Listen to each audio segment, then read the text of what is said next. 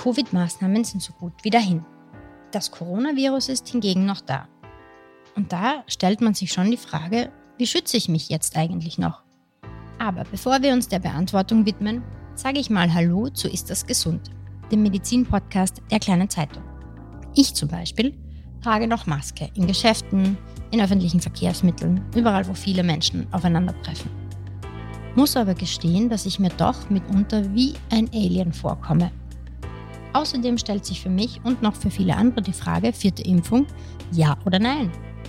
Und ist es nicht eigentlich besser, auf die angepassten Impfstoffe zu warten, wann auch immer sie kommen mögen?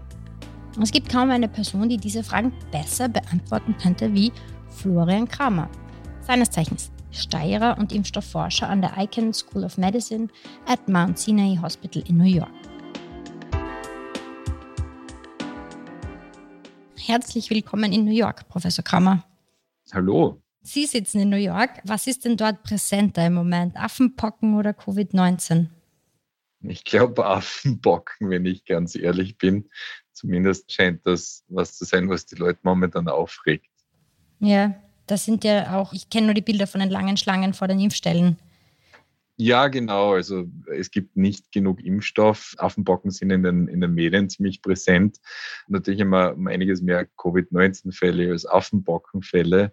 Aber ja, ich glaube, da sind sehr viele Leute darauf aufmerksam geworden und, und haben jetzt wirklich Angst davor, dass sie das bekommen und wollen eben geimpft werden. Ist ein großes Thema auch im, im Krankenhaus hier. Wir haben immer wieder Fälle, normalerweise keine schweren Fälle, aber ja, es ist eine grausige Erkrankung, bei der man einen Hautausschlag bekommt mhm. und es kann durchaus auch zum Tod führen, wie wir, wie wir jetzt gesehen haben international. Mhm.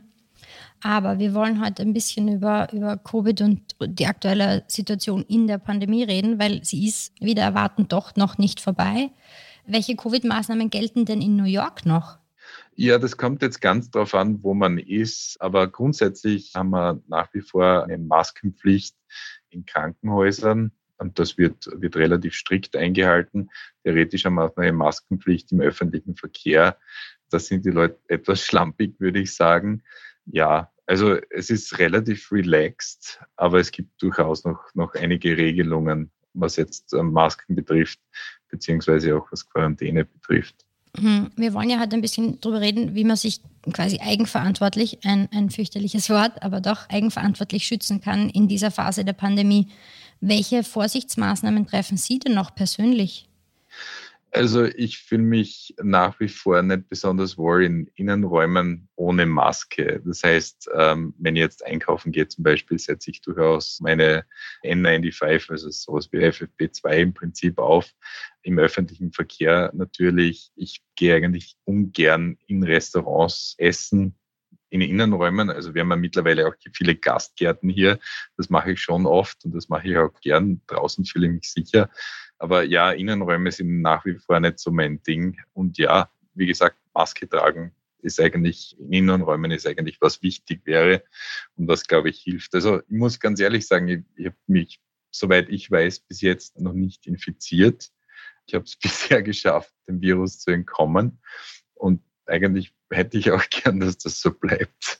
Da waren Sie erfolgreicher als ich. Ich hatte das im März. Ist nichts, was man unbedingt haben muss, meiner Ansicht nach. Bei uns in Österreich wurden jetzt ja fast alle Maßnahmen abgeschafft. Also es gibt ja kaum noch was. Ich bin heute in Wien U-Bahn gefahren. Auch in der Wiener U-Bahn ist quasi die Maskenpflicht noch vorhanden, aber wird auch sehr leger ausgelegt. Die Quarantäne wurde vor kurzem aufgehoben. Sie haben in einem ZIP-2-Interview damals gesagt, Sie finden das, empfinden das als keine gute Idee. Sind Sie immer noch dieser Meinung oder haben Sie, haben Sie diese Meinung revidiert mittlerweile? Nein, also bin nach wie vor noch dieser Meinung. Ich bin nachher auch gefragt worden, na ja, aber bei Influenza gibt es ja auch keine, keine Quarantäne, bei anderen Sachen gibt es das ja auch nicht. Ich glaube, wenn man positiv vor Influenza testet, sollte man auch zu Hause bleiben und in Quarantäne sein. Ich glaube, das ist einfach eine gute Idee, dass wenn man weiß, man ist infektiös, dass man sich von anderen fernhält. Das Problem ist, wenn man, wenn man nicht sagt, das ist eine, eine Regel, die man befolgen muss, dann hält sich die Hälfte nicht dran. Und ich glaube, das kennt auch jeder, dass Leute, wir kennen das auch von vor der Pandemie, dass irgendwer arbeiten gegangen ist, obwohl er, wie man so schön sagt, angesandelt war. Man hat einen Schnupfen, man fühlt sich nicht so gut. Man geht arbeiten, denkt sich, na ja, das ist ja eigentlich kein Problem, keine große Sache. Und dann steckt man haufenweise Arbeitskollegen an und das verbreitet sich dann am Arbeitsplatz und das ist halt natürlich nicht so toll. Und das ist speziell nicht so toll, wenn man, wenn man in einem Spital arbeitet oder in einem Altersheim zum Beispiel. Also ich glaube, das Problem ist, wenn man da auf Eigenverantwortung setzt, das reißt ein, das wird nicht funktionieren. Ich glaube, man, man sollte, wie gesagt, da schon Regeln haben, die sagen, ja, wenn man infektiös ist, dann muss man sich absondern, muss man zu Hause bleiben. Mhm. Wenn wir es jetzt vielleicht etwas umdrehen, die Frage, wissen wir eigentlich genug über das Virus? Ich meine, wir haben viel gelernt in den letzten zweieinhalb Jahren. Wir haben also gerade auch Forschung, an der Sie beteiligt waren und, und zig andere Wissenschaftlerinnen und Wissenschaftler, wir haben echt viel gelernt. Aber wissen wir im Moment genug, um einfach das laufen lassen zu können? Die Frage ist, erstens wissen wir nie genug und zweitens, wir haben es auch nicht in Kontrolle, wenn wir ehrlich sind. Ne? Also wer wird jetzt mitspielen bei sehr restriktiven Maßnahmen? Ja, wir werden jetzt hoffentlich angepasste Impfstoffe bekommen. Das ist jetzt auch die Zeit, wie sich das zeitlich ausgeht mit BA1-Impfstoffen versus BA5-Impfstoffen. Das ist noch nicht ganz so klar, aber ich glaube schon, dass die, dass die bald kommen werden. Aber wie gesagt, werden sich alle Leute impfen lassen. Ich glaube, wir haben nicht wirklich die Wahl. Die Politik hat entschieden, dass wir es laufen lassen. Und der Großteil der Bevölkerung scheint sich auch dafür entschieden zu haben, dass man ja da jetzt nicht mehr viel dagegen machen soll. Aber ja, ich meine, wir wissen viel über das Virus. Wir wissen aber auch, dass es, dass es alle möglichen Probleme verursachen kann. Und da kommen wir eben zum Thema Long Covid, wo wir durchaus noch viel nicht wissen. Also wir wissen viel nicht über Mechanismen. Teilweise werden Mechanismen jetzt aufgeklärt, wie die Infektion Long Covid verursachen kann. Bei anderen Symptomen wissen wir eigentlich noch nicht so viel. Und die andere Geschichte ist halt wirklich, wir haben Teile unserer Bevölkerung, die keinen Immunschutz aufbauen können. Und das ist natürlich höchst, höchst problematisch, wenn wir, wenn wir dann entscheiden, ja, eigentlich machen wir da jetzt nichts mehr gegen die Ausbreitung des Virus. Und die haben dann natürlich ein Riesenproblem. Umso mehr Virus unterwegs ist, umso größer die Chance, dass sich die infizieren und wirklich, wirklich schwere Konsequenzen haben.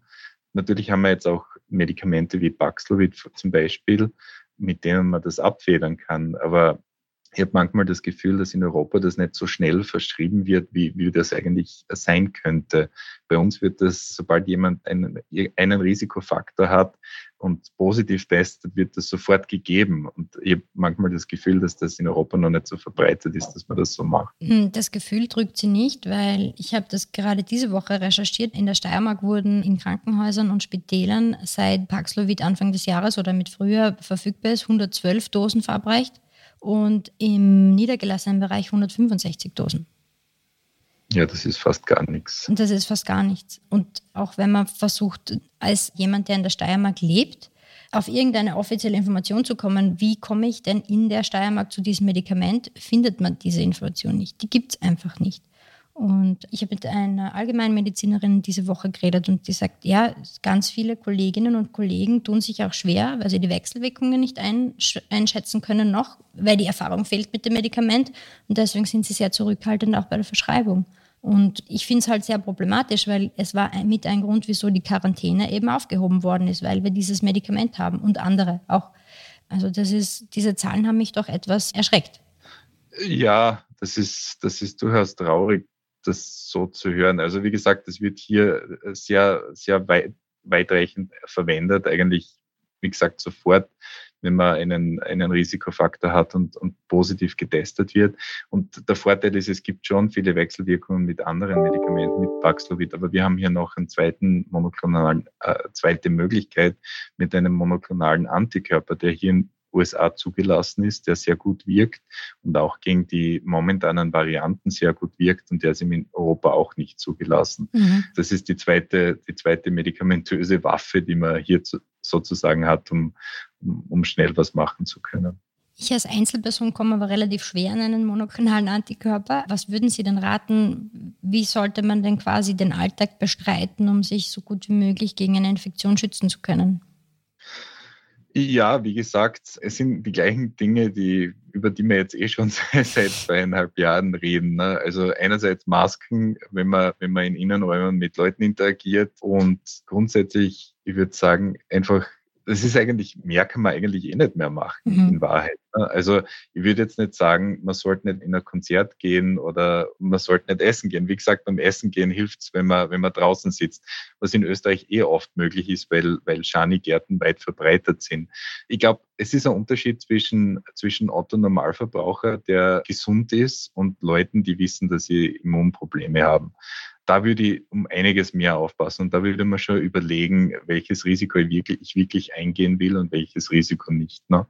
Aber ich glaube, es ist auch sehr wichtig, wenn jemand weiß, dass er ein Immunproblem hat, dass man wirklich mit dem praktischen Arzt spricht, dass man sicherstellt, dass der Arzt solche Dinge wie Paxlovid bereit hat, falls es zu einem positiven Test kommt und dass das verschrieben werden kann. Also ich glaube, vom Verhalten her ob man jetzt äh, ein, ein, gesundes Immunsystem hat oder nicht, das macht einen Riesen-Unterschied. Mhm. Aber wie gesagt, anders, äh, andere Dinge, andere Maßnahmen, außer, außer dass man Innenräume meidet und, und Masken verwendet, in, in Innenräumen kann man eigentlich nicht mehr viel machen. Mhm. Sie haben das sicher mitverfolgt. Bei uns in, in, in Österreich gibt es seit ein paar Wochen jetzt diese Diskussion mit den Daten. Die Prognose wird nicht mehr auf, auf, mit konkreten Zahlen formuliert, sondern mit Trends. Wie sehen Sie das? Ist es noch notwendig, einen Überblick über das Infektionsgeschehen zu haben und wenn ja, warum? Ja, natürlich wäre es notwendig, aber wir haben da jetzt natürlich einige Probleme. Es wird weniger getestet, es wird äh, viel zu Hause getestet und dann werden die Ergebnisse im Prinzip oft nicht offiziell gemacht. Das heißt, die Daten, die man reinkriegt, sind eh schon verfälscht. Das das heißt, die, die sind nicht mehr so gut, wie sie, wie sie waren, als sehr viel getestet wurde. Ne? Aber natürlich muss man versuchen, einen Überblick über das Infektionsgeschehen zu behalten. Muss wissen, ob die Zahlen steigen, wie stark sie steigen und so weiter und so fort. Auch wenn das jetzt vielleicht nicht zu wahnsinnig vielen Hospitalisierungen führt und so weiter und so fort. Aber man muss das natürlich überwachen und wir machen das ja auch für andere, für andere Infektionen, nicht nur für SARS-Coronavirus 2. Ich glaube, das ist Leuten nicht, nicht bewusst, aber Influenza Surveillance wird, wird auch gemacht. RSV ebenso. Genau, richtig. Also es, man muss wissen, wie die Situation aussieht, aussieht, ob man sich nach oben oder nach unten bewegt. Und dann kann man möglicherweise, wenn man wirklich einen erschreckenden Trend sieht, dagegen arbeiten. Ne? Und wenn man aber, wenn man aber keine Daten hat, fliegt man blind. Und umso besser die Daten, umso besser kann man Trends erkennen. Ne? Was man in den Daten ja auch erkennen kann, ist neue Varianten oder Varianten, die aufkommen. Bei uns in Österreich ist BA4, BA5 im Moment, also hauptsächlich BA5, vorherrschend. Was ist denn abseits der jetzt bekannten Varianten, wo, wo schauen denn Sie hin? BA2.2.75, das hat man jetzt auf Twitter ein bisschen mitbekommen und, und auch in, in anderen Medien und so. Gibt es da irgendwas, was quasi wabert unter der allgemeinen Aufmerksamkeit? Ja, ja, da kommen immer wieder Dinge. Also äh, wir haben hier eine, eine Variante, die wir interessant finden, BA1.23. Die hat sich jetzt nicht stark verbreitet, aber die wurde hier am Mount Spital entdeckt und zwar einem Patienten, der vier Monate lang mit BA1 infiziert war. Und da konnte man immer wieder Proben nehmen und hat dann eben gesehen, dass das Virus mutiert ist und, und immer mehr Mutationen angesammelt hat und sich dann auf andere Patienten verbreitet hat und dann auch in der Community, also in der Stadt detektiert wurde. Ne? Und das ist ja auch der Mechanismus, von dem wir glauben, wie Varianten entstehen, dass jemand persistent infiziert ist, der ein schwaches Immunsystem hat und dass sich das Virus dann, weil sich ein, ein kleiner, ein etwas Immundruck Immundruck aufbaut, dass sich das Virus dann aufgrund dieses Immundrucks eben verändert mit der Zeit. Und wenn das Virus fit bleibt, dann kann es auf andere Leute überspringen und dann haben wir eine neue Variante. Und von dem her interessiert mich das sehr. Und das passiert wahrscheinlich in vielen Fällen weltweit. Meistens geht es wahrscheinlich gut aus, aber wenn es nicht gut ausgeht, dann haben wir wieder eine neue Variante. Ne? Und im Prinzip BR2.75, äh, was ist jetzt, 75 ja, oder 73, 75, ich komme schon selber durcheinander. Die wird vor allem in Indien detektiert, ist auch international schon gefunden worden. Aber da weiß man von den Neutralisierungstitern, dass die besser neutralisiert wird als jetzt äh, zum Beispiel BA4 oder BA5. Dann muss man schauen, ob das wirklich zum Problem wird oder ob das jetzt einfach nur was ist, was lokal aufgetaucht. Es gibt auch momentan Gerüchte über BA6 in Südafrika. Aber wie gesagt, da gibt's noch, das sind Gerüchte, da gibt's noch keine, keine guten Daten dazu. Die können alle zur Omikron-Familie. Ich glaube, problematisch wird es vor allem werden, wenn wir wieder was sehen, was ganz neu ist. Hm. Also der Sprung von Delta zu Omikron, das war ja ein Riesensprung. Und Omikron ist ja nicht aus Delta entstanden. Omikron ist aus dem ursprünglichen Virus entstanden. Und wenn man sowas wieder sehen würde oder jetzt plötzlich eine Delta-Variante, die auftaucht, das wäre einiges alarmierender. Die Mutationen von BA1, BA2, vor allem BA2 zu BA4, BA5 sind jetzt schon problematisch, aber, aber jetzt nicht ein Quantensprung. Hm. Es ist ja so, dass der, der Uli Ehling hat, Ulrich Ehling hat das vor ein paar Wochen zu mir gesagt in einem Gespräch, dass er erwarten würde, dass vielleicht tendenziell jetzt eher eine Delta-ähnliche Variante wieder aufkommt, weil einfach die Omikron-Zahlen so hoch sind, der direkte Immunschutz gegen diese Varianten relativ gut ist in der Bevölkerung noch, dass sich das Virus einfach quasi einen Weg sucht, der eben ein anderer ist als Omikron. Ja, das, das ist eben das Problem, das wir mit der Evolution von SARS-Coronavirus 2 haben. Also am Anfang haben viele Leute, inklusive mir, angenommen, dass es ein relativ stabiles Virus sein wird. Es gibt einen Unterschied zwischen eben diesen Coronaviren und anderen RNA-Viren. Ja. RNA-Viren mutieren recht stark und die haben keine Möglichkeit, wenn sie ihr Genom replizieren, haben keine Möglichkeit, äh, das auf Fehler, äh, Fehler auszubessern. Und Coronaviren können Fehler ausbessern. Die haben den Mechanismus. Die mutieren grundsätzlich weniger stark. Und deswegen hat man angenommen, dass vielleicht äh, das Virus doch um einiges stabiler, stabiler ist als jetzt etwa Influenza. Was man aber gesehen hat, ist, dass diese Varianten aufgetaucht sind. Und wie gesagt, das ist vielleicht ein anderer Mechanismus, wie die auftauchen. Nicht so eine stückweise Veränderung, sondern wirklich zum Beispiel äh, Veränderung über Monate in Leuten, die, die persistent infiziert sind. Ich glaube, wenn wir Glück haben, dann geht es jetzt einfach so weiter mit vielleicht Omikron-Varianten, die sich leicht verändern, die aber grundsätzlich jetzt keine hm. große Veränderung mit sich bringen. Wenn wir Pech haben, kommt wieder sowas wie eben der Sprung von, von Delta zu Omikron. Und das könnte jetzt ein Delta-artiges Virus sein, könnte aber auch wieder ganz, ganz was anderes sein. Weil es ist wichtig an der Stelle zu sagen, oder? Es ist, es ist immer noch Zufall also wie sich das Virus verändert, oder? Ja, natürlich. Ja. Und wie gesagt, ich glaube, das Problem, und das sehen wir bei anderen Viren wie Influenza zum Beispiel nicht, dass Varianten wirklich stark verändert aus, aus persistent infizierten Personen rauskommen. Ich glaube, das ist immer ein Problem. Und da, da kommen wir auch wieder zu dem Thema zurück. Jetzt, wenn jemand, der unterdrücktes Immunsystem hat, äh, sich infiziert, wie behandle ich den, so dass der das Virus schnell wie möglich wieder los wird und dann nicht über Monate infiziert ist? Das ist ein Problem für diese Person, weil leider viele der Leute, die persistente Infektionen haben, im Endeffekt an der Infektion sterben. Aber das ist natürlich auch ein Problem für alle anderen, wenn da jetzt eine Variante, eine neue Variante hm. entsteht, die dann wieder Welle verursacht. Hm.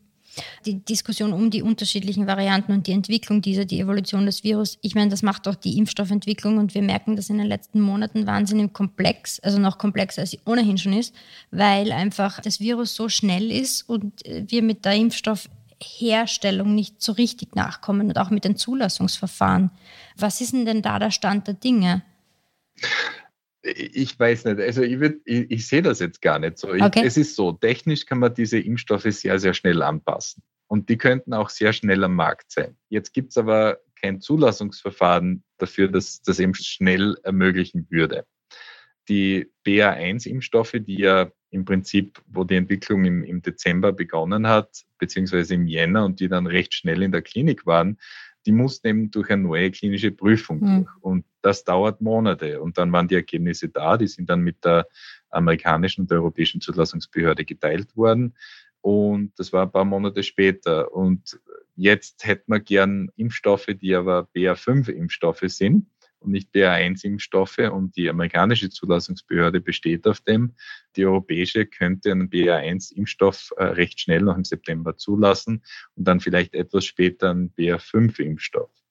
Aber was wir wirklich brauchen würden, ist ein schnelleres Zulassungsverfahren, mhm. indem man einfach nur den Stamm wechselt. Und dann braucht man keine klinische Studie.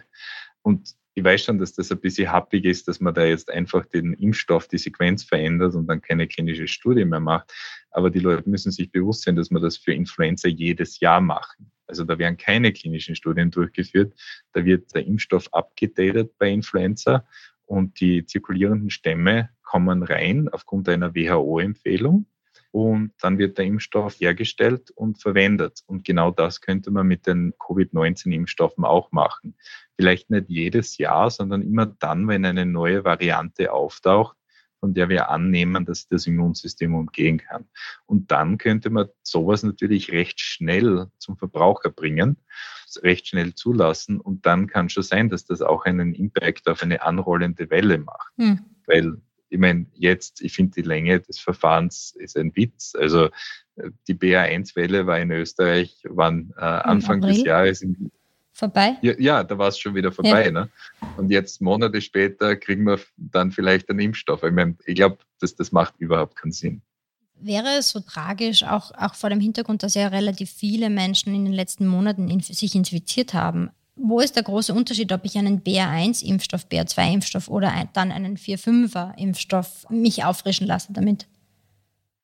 Naja, ich glaube, die Geschichte ist, umso näher man an dem ist, was zirkuliert, umso besser ist der Schutz vermutlich vor einer symptomatischen Infektion. Mhm. Ähm, das heißt, ja, wenn, wenn man schon Immunität gegen BA2 hat zum Beispiel, dann muss man sich wahrscheinlich jetzt um BA4, BA5 äh, nicht allzu große Sorgen machen. Es gibt natürlich auch wieder äh, Reinfektionen, aber quantitativ sind die um einiges geringer als, als die Rate an Reinfektionen in Leuten, die eine äh, Infektion mit dem ursprünglichen oder Virus oder Delta hatten. Ne? Ähm, also umso näher die, die, die Infektion war, äh, um, umso besser schützt die jetzt vor, vor den zirkulierenden Varianten. Aber ja, ich meine, wenn man sie, wenn man sie mit dem angepassten Impfstoff eher impft, auch wenn man BA2 hatte, dann hat man natürlich wieder einen, einen, einen besseren Titer, besseren Schutz gegen, jetzt sagen wir mal, BA5. Das ist ja auch eine Frage, die ganz oft kommt. Soll man warten auf die angepassten Impfstoffe? Weil wenn wir jetzt gar nicht äh, alarmistisch, aber doch, wenn wir realistisch in den Herbst schauen, könnte uns die nächste Welle treuen. Wir wissen nicht genau, wann die angepassten Impfstoffe kommen laut meiner Rechnung würde ich vielleicht sagen, okay, vielleicht vor der Herbstwelle nochmal impfen lassen und nicht danach. Jein. Also ich glaube, die Daten für Leute, die für ältere Personen beziehungsweise Personen mit Immunschwäche sind eindeutig, die man aus Israel zum Beispiel sieht, aber auch aus anderen Studien mittlerweile.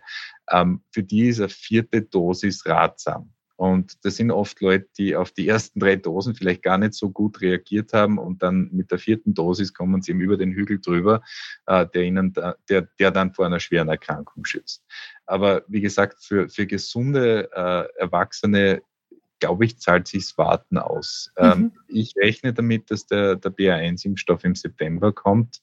Dann ist halt wieder die Frage, soll man jetzt den BA1 nehmen oder auf BA5 warten? Und bei BA5 weiß ich eben nicht. Der Pfizer-Impfstoff für BA5 ist gerade erst ins Rolling Review von der EMA gegangen. Äh, beim BA1-Impfstoff könnte es bald zu einer Zulassung kommen. Also ich würde das, da auf Nummer sicher gehen und, und äh, den BA1-Impfstoff nehmen, eben weil im Herbst wieder was kommen könnte. Ich habe gescherzt, dass äh, dass ich äh, im Herbst, im September nach Europa fliege, mir dort den BA1-Impfstoff hole, dann zurückfliege und mir hier dann wahrscheinlich im November oder sowas in die Richtung äh, den, den BA5-Impfstoff hole, wenn der hier kommt.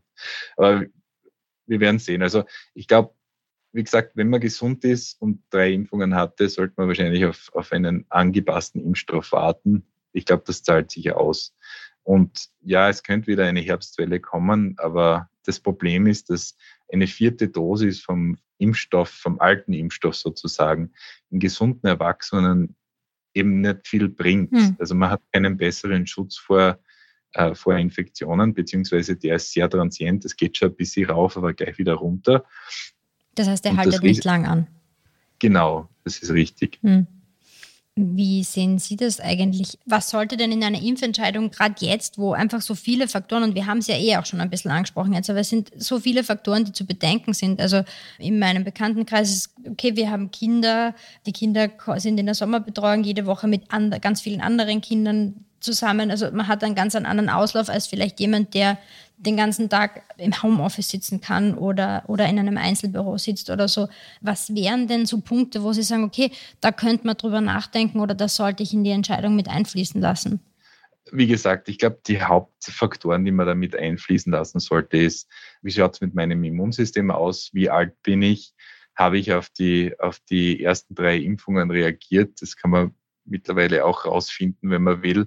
Und wenn man, wenn man in die Kategorien im Prinzip äh, eine Immunschwäche reinfällt, sollte man sich jetzt eine vierte Impfung holen. Ich glaube, auch wenn man viel Exposure hat, also mhm. wenn man jetzt äh, zum Beispiel Kinder hat, die, die in der Schule, im Kindergarten, weil jetzt ist gerade keine Schule, aber äh, die eben viele, viele Interaktionen mit anderen Kids haben. Ich glaube, auch da zahlt sich jetzt die vierte Dosis nicht wirklich aus, weil, wie gesagt, ja, es gibt vielleicht einen, einen kurzen äh, erhöhten Schutz gegen eine Infektion, aber der hält nicht an. Mhm das ist, eben, das ist eben das große Problem, das wir mit dem, mit dem momentanen Impfstoff haben. Mhm. Aber vor allem, wenn ich, wenn ich drei Impfungen oder zwei Impfungen hatte und danach eine Durchbruchsinfektion mit einem Omikron, äh, mit einem Omikron-Stamm, ich weiß nicht, ich würde ich würd mir jetzt nicht impfen lassen, bevor nicht mhm. ein angepasster Impfstoff kommt ziemlich große Erwartungen und auch man merkt es auch ein bisschen, wenn man so die Medien beobachtet, es kommen immer mehr Artikel und, und immer in, in, in kürzeren Abständen werden ja in intranasale Impfstoffe gesetzt. Mhm. Können Sie uns Laien erklären, was das ist und, und was die eventuell besser können könnten als, als die aktuellen Impfstoffe, die normal verimpft werden? Ja, sicher. Grundsätzlich ist es so, wenn man, wenn man sich mit einem respiratorischen Virus, also einem Virus, der die Atemwege befällt, infiziert, dann kommt es zu zwei unterschiedlichen Immunantworten. Einerseits kriegen wir eine systemische Immunantwort, das heißt äh, zum Beispiel Antikörper, die man im Serum messen kann, die man im Serum findet. Aber es kommt auch zu einer mukosalen Immunantwort, das heißt eine, eine Immunantwort auf den Schleimhäuten. Einerseits sind das T-Zellen, die da aktiviert werden, auch bei der systemischen. Andererseits kommt es da zur Produktion von speziellen Antikörpern, die eben nur auf den mukosalen Oberflächen, auf den Schleimhäuten vorkommen. Wenn man jetzt eine Impfung bekommt, intramuskulär oder unter die Haut, dann kriegt man diese systemische Immunantwort, die auch die Lunge gut schützt. Also von diesen Antikörpern im Serum geht, geht vieles in die Lunge, aber man bekommt diese mukosale Immunantwort in den oberen Atemwegen nicht. Und äh, das kann dann beziehungsweise zum sehr geringen Prozentsatz. Und das kann dann dazu führen, dass man zwar vor schweren Erkrankungen geschützt ist, aber eben nicht vor Infektionen. Mhm. Und die Idee ist, da geht es wirklich darum, dass, dass das, äh, das Virus auf den Schleimhäuten, das Antigen auf den Schleimhäuten präsentiert wird. Und wenn man das jetzt, wenn man eine Impfung jetzt intranasal gibt oder oral zum Beispiel, das hat man ja bei der Polio-Impfung, bei der Schluckimpfung auch gemacht, dann bekommt man eben diese mukosale Immunantwort. Und die Hoffnung ist, dass man, wenn man solche Impfstoffe entwickelt, ähm, und die gibt's äh, für Influenza zum Beispiel, die funktionieren in Kindern recht gut, in Erwachsenen leider weniger gut, aber die Hoffnung ist, dass wenn man solche Impfstoffe entwickelt, dass man dann wieder besseren Schutz vor einer Infektion hat, beziehungsweise auch ähm, äh, besseren Schutz vor der Weitergabe mhm. des Virus.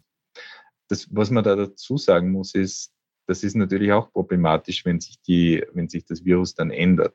Ein mukosaler Impfstoff, äh, der auf dem originalen Stamm basiert, würde wahrscheinlich gegen Omikron BR5 auch nicht viel mhm. helfen wir sehen das ja auch. Leute, die eine, eine äh, natürliche Infektion hatten, die haben ja diese mukosale Immunität und die können sich trotzdem, wenn sich das ursprüngliche genau, die können sich wieder infizieren.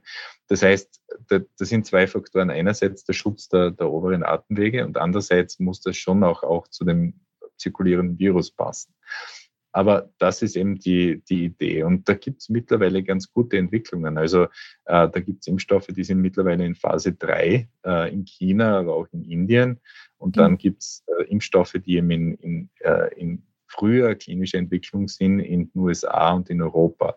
Äh, die Frage ist, bis wann die kommen. Einerseits haben wir das Problem, wenn jetzt in Indien zum Beispiel was zugelassen werden wird, ist nicht klar, wie lange das dauern würde, ob ist das in Europa zugelassen ist, beziehungsweise ob es überhaupt zugelassen wird, weil vielleicht andere Daten notwendig sind für die europäische Zulassungsbehörde als für die indische.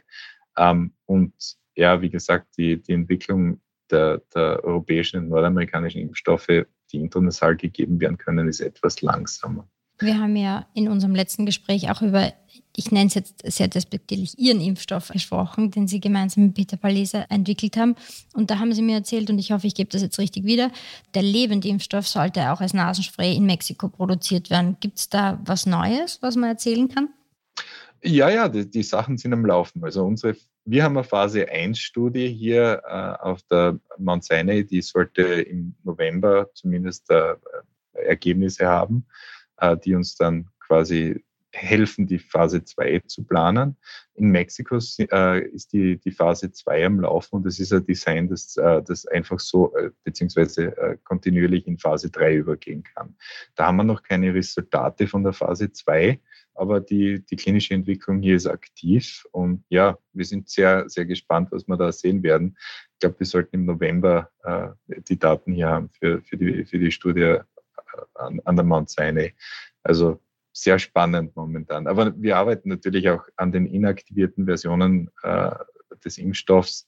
Da gibt es Entwicklungen in Vietnam, in Thailand, in Brasilien. Also das, das geht das geht alles weiter, es ist halt langsam. Mhm. Und das Problem, das wir halt sehen, ist, es, es gibt jetzt wieder mehr mehr ähm, Aufmerksamkeit für diese, für diese intranasalen Impfstoffe. Das hat auch damit zu tun, dass das Weiße Haus eine, eine Konferenz abgehalten hat, wie man bessere Impfstoffe herstellen könnte. Also gibt es mediale Aufmerksamkeit. Aber es ist schon so, dass wir hatten am, am Anfang für die Impfstoffentwicklung Operation Warp Speed, das sind Milliarden an, an US-Dollars investiert worden. Die Zeiten sind vorbei. Also es ist mhm. schwierig, Investments zu finden. Und man muss sich das äh, so vorstellen, dass die, diese klinischen Studien kosten natürlich haufenweise Geld. Ne? Nur das Material in der bestimmten Qualität herzustellen und dann in eine Phase 1 Studie zu gehen, das sind einige Millionen Dollar. Und eine Phase 2 Studie ist dann, ja, da sind wir im Bereich zwischen 10 und 20 Millionen Dollar. Ähm, und wie gesagt, der Appetit, äh, solche Studien äh, zu finanzieren, ist jetzt, jetzt nicht mehr so groß, mhm. äh, weil es eh schon Impfstoffe gibt. Das ist das Argument, das man oft hört. Und weil, ja, das, wie gesagt, mit dem Funding da nicht mehr so gut ausschaut, leider. Mhm. Abgesehen von Ihrem Impfstoff, aber woran arbeiten Sie denn gerade, wenn Sie im Labor stehen und, und was beschäftigt Sie in Ihrer Arbeit? Ja, das ist eine interessante Frage.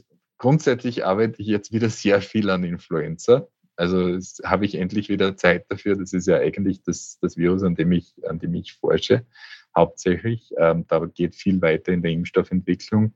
Ich arbeite nach wie vor an, an SARS-Coronavirus 2, jetzt viel an mukosale Immunität und eben an diesen Impfstoffen. Aber wir sind auch an ganz vielen Studien beteiligt, wo wir uns äh, Immunantworten anschauen in, in unterschiedlichen Kohorten, Krebspatienten zum Beispiel, unterschiedlichste Krebspatienten, äh, Leute, die Multiple Sklerose haben und verschiedene, äh, verschiedene Medikamente bekommen, wie sich das auswirkt auf die, auf die Immunantwort und so weiter und so fort. Dann gibt es natürlich auch, auch experimentellere Ansätze, wo wir uns anschauen, welche Mechanismen schützen uns jetzt und wie kann man einen breiten Schutz, zumindest in einem Tiermodell, wirken gegen jetzt SARS-Coronavirus, zwei Varianten, aber auch äh, SARS-ähnliche Viren, mhm. äh, die in Fledermäusen zirkulieren.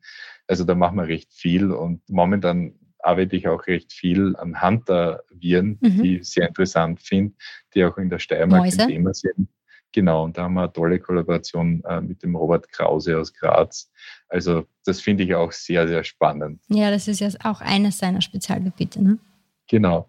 Das ist jetzt ein harter Wechsel zu den zwei letzten Fragen, aber Sie haben auf Twitter auch die, die vor kurzem die, die bestürzende Nachricht von, vom Suizid von der Frau Dr. Kellermeier gepostet. Sie haben es auch auf Englisch gepostet, was ich interessant finde, weil Sie es doch auch häufig auf Deutsch posten. Ich weiß auch aus unseren Gesprächen, dass, dass Sie auch hin und wieder nicht so ganz nette E-Mails bekommen haben. Wie gehen Sie denn mit dieser Situation um? Belastet Sie das? Löschen Sie es einfach? Lesen Sie es gar nicht, wenn der Betreff schon dementsprechend aussieht? Ich lese es schon, es ist teilweise belastend. Ich weiß ganz genau, wenn ich in der ZIP 2 bin, dass ich am nächsten Tag einige dieser E-Mails in meiner Mailbox habe. Ich bin vielleicht ein bisschen geschützt, äh, weil ich, weil ich in den USA bin, doch weit weg und äh, vielleicht doch nicht so präsent. Und ich glaube, da ist auch, da sind andere Faktoren, die da auch mitspielen. So, nur vom Gefühl her, ich habe keine, keine, keine quantitativen Daten, aber ich glaube, vor allem Kolleginnen mehr betroffen sind als Kollegen. Ich glaube, dass da schon ein ziemlicher Sexismus auch mitspielt. Und ich meine, ich kann es in, in einer Art und Weise wegwischen und ignorieren, aber ich kann mir schon vorstellen, dass sich da ziemlicher Druck aufbaut. Und das ist ein Unterschied zwischen, zwischen blöden E-Mails, die man bekommt, und dann wirklich äh, detaillierten Todesdrohungen. Und ich glaube, gerade in der Situation, ich meine, das ist schrecklich, von der Polizei nicht ernst genommen zu werden, äh, die, die Polizei, die, die vielleicht nicht besonders kompetent ist, mit dieser Art von, von Verbrechen umzugehen. Und ich meine, man muss das benennen, das ist ein Verbrechen. Hm. Und äh, ich glaube, äh, wenn die Personen ausgeforscht werden, ich hoffe, dass die verurteilt werden. Und äh, andererseits ist da halt auch meiner Meinung aus der Politik sehr wenig Unterstützung gekommen. Und, und ja, ich glaube, das, das hat einen Riesendruck aufgebaut und das ist erschreckend. Mir geht es da ganz genauso. Also ich persönlich hatte mit der Dr. Kellermeier nichts zu tun, aber meine Hausärztin und meine Kollegin, also das ist, das hat uns allen ein bisschen den, den Boden unter den Füßen weggezogen. Aber wie gesagt, wir beobachten das jetzt weiter und, und mal schauen. Es, es laufen jetzt wieder mehrere Ermittlungen. Kommen wir zum Schluss. Letzte Frage. Ich weiß, die ist immer ein bisschen blöd, gerade wenn Sie auf Fakten schauen und auf Daten schauen, aber einen kleinen Ausblick auf den Herbst. Was würden Sie einschätzen, was uns erwartet, wenn die Temperaturen wieder kühler werden? Ich glaube schon, dass es wieder zu einer Zunahme von Fällen kommt. Was das wirklich heißt für die Bevölkerung, ist eine gute Frage. Ich glaube nicht, dass es nochmal zu Maßnahmen kommen wird, ganz ehrlich, außer wenn es wirklich brenzlig wird, wieder mit, mit vielen Fällen im Krankenhaus und auf der Intensivstation. Das heißt jetzt nicht, dass ich sage, man sollte keine Maßnahmen treffen, aber wenn man sich die Situation im Ganzen anschaut, glaube ich nicht, dass die Politik Maßnahmen treffen wird und ich glaube auch nicht, dass die Bevölkerung Maßnahmen mittragen wird ich sehe das äh, ein bisschen pessimistisch. Aber auf der anderen Seite muss man auch natürlich optimistisch in die Zukunft sehen. Sehr viele Leute haben Basisimmunität gegen SARS-CoV-2, die schützt vor schweren Verläufen. Sehr viele Leute haben Immunität, die sie auch vor Ansteckungen schützt. Ich glaube, man darf das nicht zu weit runterspielen. Auch eine dritte Impfung kann durchaus noch vor einer Ansteckung mit Omikron-Varianten schützen, wenn auch nicht sehr effektiv, aber der Schutz zum gewissen Prozentsatz ist, ist gegeben. Und das andere, was mich ein bisschen positiv stimmt, wir haben jetzt eine Welle mit BA5, äh, die am Abflachen ist. Und wir haben im Prinzip keine Maßnahmen mehr. Die Leute scheren sich eigentlich überhaupt nicht mehr drum. Und das heißt, wir haben gesehen, was das Virus, okay, jetzt im Sommer, aber doch ähm, ausrichten kann, wenn man gar nichts mehr dagegen tut. Und meine Hoffnung ist, dass immer weniger Einfluss der Infektionen auf, auf die Gesellschaft mhm. sehen. Aber wie gesagt, das sind wieder diese Ausnahmen. Erstens Long Covid und zweitens Leute, die, die, die sich selbst nicht schützen können. Und das ist eben problematisch. Aber ich glaube nicht, dass es dramatisch wird und ich glaube nicht, dass es so wird wie mit Delta letztes Jahr oder mit Omikron. Wie gesagt, ich habe mich schon sehr oft verspekuliert und das Virus macht, was es will. Aber ich glaube, die Situation ist doch um einiges relaxter als vor einem Jahr. Mhm. Gut, das war wie gesagt die letzte Frage. Vielen Dank für Ihre Zeit und die Einschätzungen und liebe Grüße nach New York. Danke sehr. Liebe Grüße nach Österreich.